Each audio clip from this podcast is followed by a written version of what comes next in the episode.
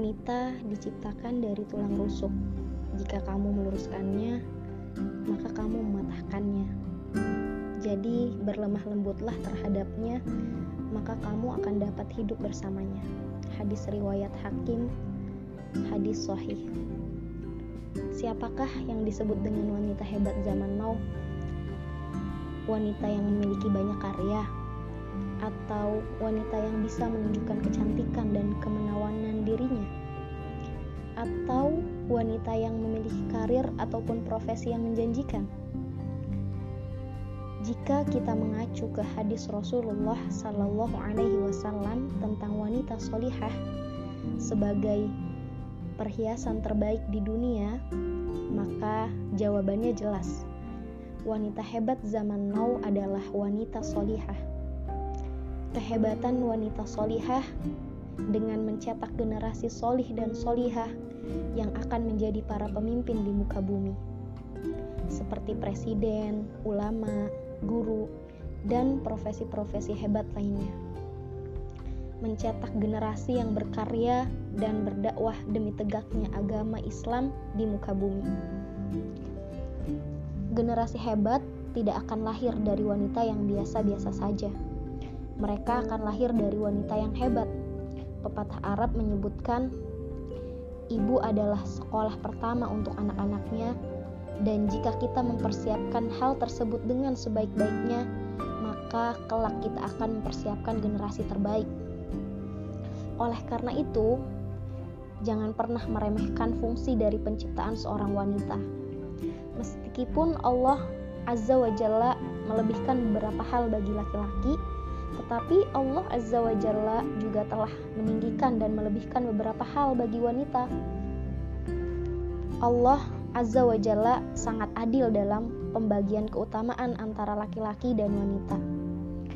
Ahli tafsir terkenal dari negeri Mesir, Sayyid Kutub, di dalam tafsirnya menjelaskan ayat ke-97 dari surat An-Nahl bahwa baik laki-laki maupun wanita, keduanya sama dalam kaidah amal dan balasan, sama pula dalam hal hubungan dengan Allah Azza wa Jalla, serta sama dalam hal ganjaran yang akan diperoleh oleh keduanya di sisi Allah. Selain itu, laki-laki dan wanita dalam beberapa hal memiliki hak dan kewajiban yang sama. Misalnya, mereka sama-sama wajib memenuhi ibadah kepada Allah Azza wa Jalla mereka juga sama-sama wajib untuk mencintai Allah Azza wa Jalla dan Rasulnya di atas segalanya serta sama-sama Allah Azza wa Jalla perintahkan untuk melakukan amar ma'ruf nahi mungkar. Dan keduanya sama-sama berhak untuk mendapatkan balasan surga yang abadi. Masya Allah betapa adilnya Allah dalam menciptakan manusia Adapun kelebihan yang telah Allah Azza wa Jalla berikan kepada masing-masing pria dan wanita bukanlah menjadi alasan untuk saling merendahkan antara wanita dan pria, namun agar satu sama lain bisa saling melengkapi kekurangan di antara keduanya. Berbicara tentang wanita solihah, tidak akan pernah habis untuk dibahas. Hal ini karena kedudukan wanita solihah yang luar biasa, yang membuat setiap mata akan terpesona memandangnya karena kecantikan yang terpancar dari akhlaknya dan keindahan yang terpancar dari lisannya.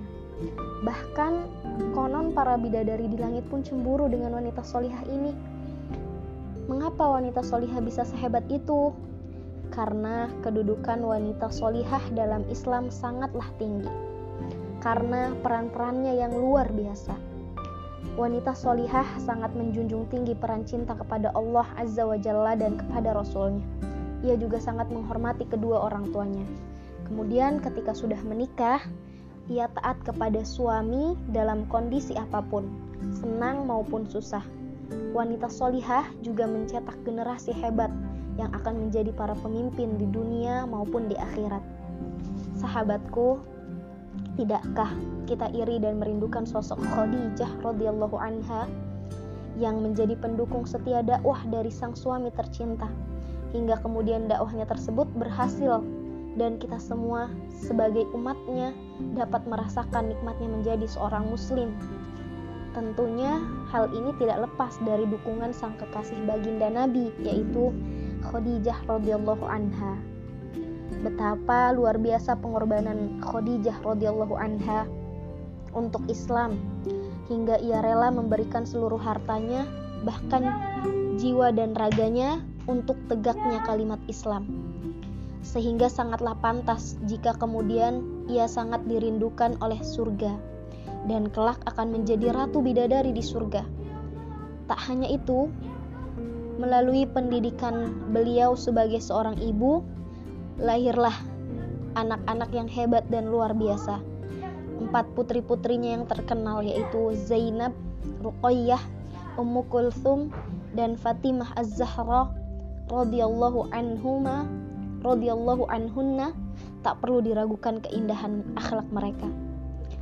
Sungguh mulia putri Nabi Sallallahu Alaihi Wasallam yaitu Ruqayyah yang kemudian dipersunting oleh sahabat mulia Utsman bin Affan radhiyallahu anhu dan tak lama setelah Ruqayyah radhiyallahu anha meninggal dunia Utsman radhiyallahu anhu kemudian mempersunting anak kedua baginda Nabi sallallahu alaihi wasallam yaitu Ummu Kulthum radhiyallahu anha yang dikenal kelembutannya.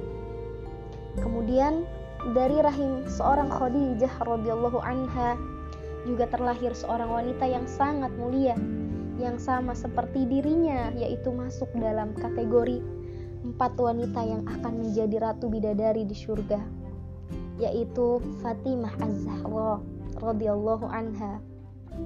Sosok wanita muslimah yang kita kenal kesolihahannya. Tidakkah kita iri dengan keluarga Nabi radhiyallahu anhu tersebut? Tidakkah kita iri terhadap Khadijah radhiyallahu anha yang menjadi teladan sepanjang masa itu? Mari kita teladani kesuksesannya menjadi wanita hebat yang melahirkan generasi-generasi mulia dan hebat. Selain istri dan putri Rasulullah, ada para sahabiah yang luar biasa seperti Nusaibah binti Ka'ab radhiyallahu anha. Ia dijuluki sebagai perisai Nabi radhiyallahu anhu dari kalangan wanita. Ia juga dikenal dengan sebutan Ummu Imarah radhiyallahu anha. Ia merupakan sahabat wanita yang agung lagi pemberani. Banyak jasa yang ia ukir dalam perjuangan dakwah Islam. Betapa tidak Allah Azza wa Jalla memuliakan Nusaibah binti Ka'ab radhiyallahu anha dengan balasan surga karena perjuangannya yang luar biasa. Ia ikut berperang, juga mempersiapkan keluarganya untuk ikut berperang. Kisahnya yang paling terkenang adalah saat beliau menjadi perisai Nabi radhiyallahu anhu di perang Uhud. Demi melindungi Nabi radhiyallahu anhu, ia rela menderita menderita luka di sekujur tubuhnya. Ia mendapat 12 luka yang terparah adalah di bagian leher. Namun hebatnya, ia tidak pernah mengeluh, mengadu, ataupun bersedih. Hingga terucap sabda yang terkandung doa dari baginda Rasulullah Sallallahu Alaihi Wasallam ketika melihat Nusaibah yang terluka, bahwa baginda berharap kelak Nusaibah radhiyallahu anha bersama anaknya Abdullah membersamainya Rasulullah di surga. Sahabatku, Wanita mana yang tidak iri saat didoakan langsung oleh baginda Nabi? Lantunan doanya pun sangat indah karena berkesempatan langsung bersama dalam satu surga dengan Nabi Sallallahu Alaihi Wasallam. Bukankah lantunan doa baginda tersebut sangatlah mustahil dan tidak mungkin baginda Nabi Sallallahu Alaihi Wasallam berikan kecuali bersebab karena kehebatan dan kemuliaan sosok Nusaibah radhiyallahu anha. Lantas, apakah kita sudah menjamin akan bisa bertemu dengan baginda Nabi Shallallahu Alaihi Wasallam kelak di dalam surga? Sedangkan surga yang kita nantikan pun rasanya masih jauh dari kata layak untuk kita dapatkan.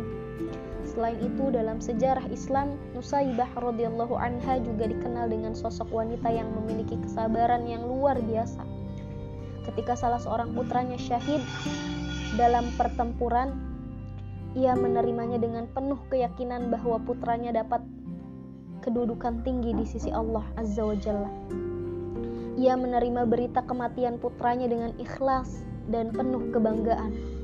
Tidakkah kita iri dan ingin meladani sosoknya yang menjadi pejuang sejati dengan melahirkan anak-anak pejuang seperti dirinya?